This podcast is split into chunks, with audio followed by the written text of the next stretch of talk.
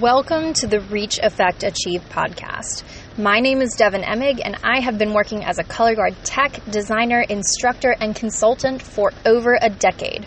I work with low income or no income school systems who are in the beginning phases of their winter guard programs and help them get their foot in the door and their name on the map. I am passionate about Color Guard as an opportunity to reach out to youth, affect positive change in their lives, and push them to achieve more than they ever thought possible. This is Reach, Affect, Achieve. On today's episode, since it is January and everyone is off to a fresh new start, we are going to talk about one of my favorite things to talk about fundamentals, because they are your building blocks for success. All right? So, um, I'm going to take this episode to talk a little bit about why fundamentals are so important as if we don't already know. But you know some some of us may not. So we're just going to break it down and talk about that for a minute and then talk about some fun ways to incorporate fundamentals into your warm up so that it's not just like let's do a thousand million drop spins facing four different walls and we're done. Um, because I mean, look, there there is a lot of value in that, and I definitely, if your team can't do hundred drop spins together, I definitely encourage you to have that be a goal for them, and to to keep practicing until you can do 100 drop spins in sync.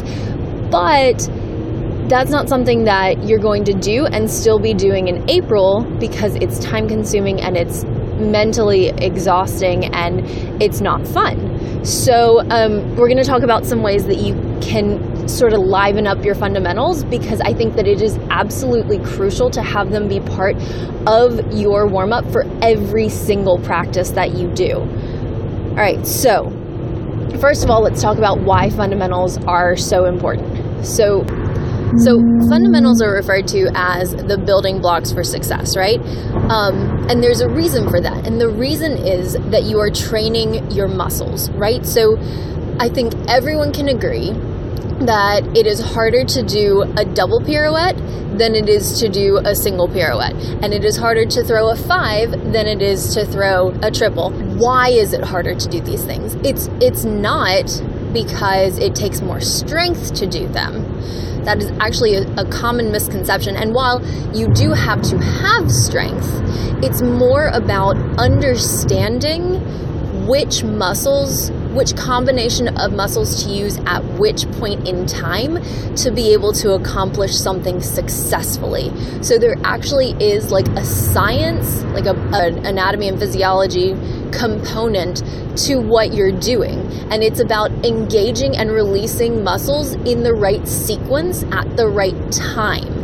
And that is why fundamentals are so important and why it is absolutely critical, in my opinion, to start every single day with drop spins, to start with right hand spins, to start with singles. Um, and and to start with tendus and to start with lunges and plies because these small muscle movements are the building blocks for the larger muscle movements, right? So, um, we're going to use a lot of dance examples in this because I'm speaking from a dance background. But so, like, when you let's use the example of um, a pirouette. When you are doing just a single baby pirouette, right? You have to think about your leg muscles, obviously. All right, you're you're engaging your leg, you're thinking about your knee and the position of your knee in relationship to your body, and it should be turned to the side. Your standing leg is what I'm referring to, right? It's not, and it's turned to the outside of your body. It's not turned straight to the front. If you're turning it straight to the front and then you're trying to turn your body around, you can't turn your torso and then turn your leg last, right? You have to start with that leg being turned in the direction that you want to move. And if you don't do that, you're liable to sustain injury. So it's important to start with getting your kids to just go up on releve and then go up on releve with one foot off the ground so they can feel how that muscle engages, how lifting through the thigh and the top of the leg feels, and how pointing your foot feels, and balancing on that one foot. And you have to engage your core. You have to use your stomach muscles to keep your balance because your balance doesn't come from your legs, it comes from your center of gravity, which is the center of your body, which is your core. Right? So just going up on releve it's important to know which muscles you're using just to do that before you then get yourself all, out of whack by turning around. And if you don't understand the proper way to go up on releve, then you are much more likely to injure yourself when you try to do a pirouette. And especially a double pirouette, a fouette, you know, um, pirouettes à la seconde. Like all of these things are much more involved and involve many more muscles than going up on releve. But if you don't even know how to do the first part of that properly, then your odds of consistent success with a pirouette à la seconde are minimal. I, am to go ahead and say basically non existent, right? Um, the same is true for every piece of equipment that you put in your hand if you don't understand how to manipulate a flagpole, how to manipulate a saber, how to do right hand spins, and if you don't understand how to do a single, what a release feels like, how to push with one hand and then twist your wrist and release with the other hand, if you don't understand just that basic movement, you will not be able to successfully, consistently throw a quad. I don't care. I don't, I don't care who tells you what if you can't throw a single consistently, correctly, with the right technique and with the right muscles moving at the right time, you can't throw a quad. Real quick, I want to tell you guys that if you are loving this podcast and you're like, yes, I just need to write down everything this girl is saying, you're not alone. Okay, you may be alone, but if you hop on over to my website, www Atteindre LLC. That's A T T E I N D R E L L C dot com.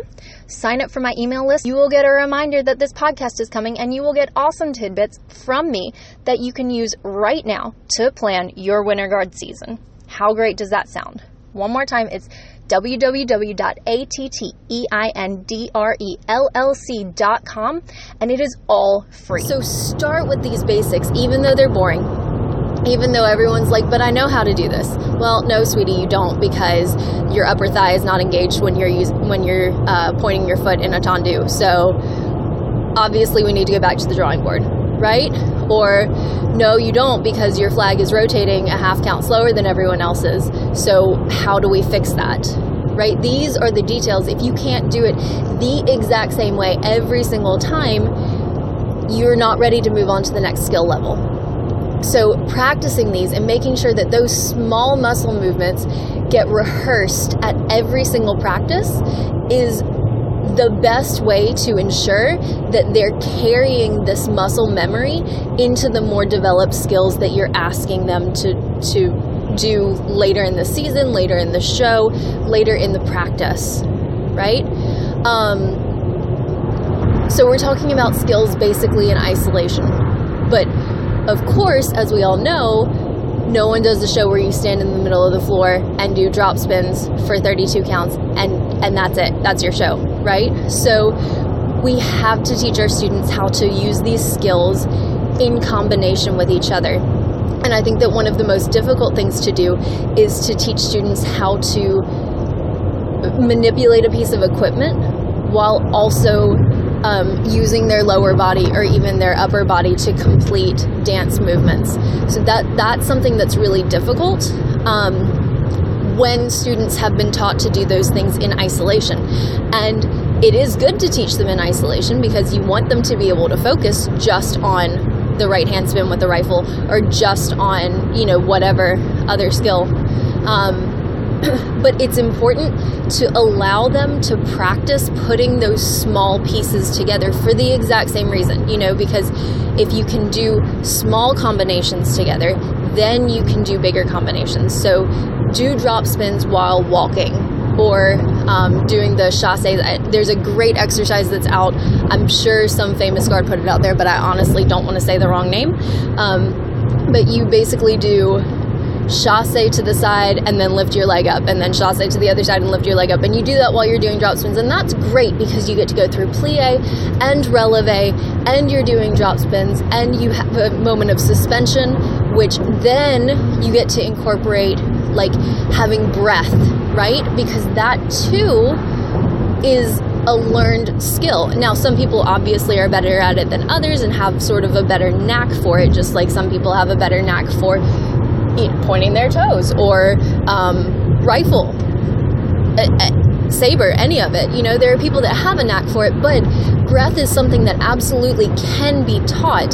So if you incorporate that into your fundamentals, and especially the fundamentals where you're doing moves in combination, then that is a perfect training tool that they can then bring to the show floor. So think about that and I would design my warm up routine differently every year. And I know that that's extra work. And I know that that sounds exhausting. But hear me out. You don't have to redo the entire thing. But when you're thinking about combinations and you're thinking about breath, think about the types of movements that are in your show. Now, I'm not saying lift pieces of your show and use them, them as a warm up. But what I am saying is that if you are doing a ballad and your entire show is about flow and about being light and airy and joyful, then when you do your small combinations during your warm up, they should be light and airy and joyful. And that should be the feel of your warm up so that your girls are already getting their muscles trained to, to emote and project what you want them to have in their show. So if you've got a show that's very elbows and knees and very like peppy and it's very schoolgirl, then that's the sort of thing that you need to have in your warm up. And that's the sort of song that you want to have for the warm up song. Um, you want to have something that's going to let them get into character before they even get on the floor to start practicing, to start rehearsal with your with your real show song. So think about what you want your warm up to do for your team how you want them to enter practice, what you want them to be rehearsing for their show performance. You know, what what emotions um, should they be carrying through in in their practice, starting with warm up every day, so that by the time they get to their first show, it's rehearsed. You don't have to think about you know, pushing past the butterflies and finally getting them to figure out how to be peppy and communicate with the audience because they've been rehearsing that in warm up every day for the past month, right? So so this is the intent behind picking fundamentals that you want them to work on that are building blocks to the skills that you want them to use in the show using small combinations that are not necessarily from the show but have the same feel and allow you to use the same emotions that you would use during the show. And then finally, expecting them to use those emotions and to use that expression as they're even beginning their warm up. You know, as you get into the second half of your warm up block and you've moved past the the um, elements in isolation and you're starting to do these combinations, go ahead and add character, add breath, add these things now so that you don't then have to teach them halfway through the season. All right, so I know that was a lot and it was kind of in like lecture mode, and I'm sorry, um, but not really because it's something that I'm just, I'm really passionate about, especially pr- from the perspective of you have to teach fundamentals and you have to teach these small movements um, so that your students don't injure themselves when they're trying to do complicated things. You have no idea how many times I've seen kids that are, that are wanting to do more and they're trying to do more and they end up really hurting themselves because they don't understand the the science and the muscles and the what am I looking for? Um, they don't understand how their body is supposed to be engaging and moving to support the movements that they're trying to accomplish and and then they get frustrated and hurt and then you're frustrated so just just start with the basics and just understand that as boring as it is, and as much as you don't want to do it, you are absolutely preparing your students for success, and that it's so worth it in the long run. So, like I said, a little bit passionate about that. That's my speech for the week. Um, but I'm really hoping that you can take the time to sit down and really think through your warm up and not just go through the same thing that your your school has been doing for five years. Um, I really encourage you to tailor it to your show, tailor it to your guard, and use it as an opportunity to train and to grow before you even get on the floor and start working on your show because I think it's it's an amazing tool that so many people don't utilize enough.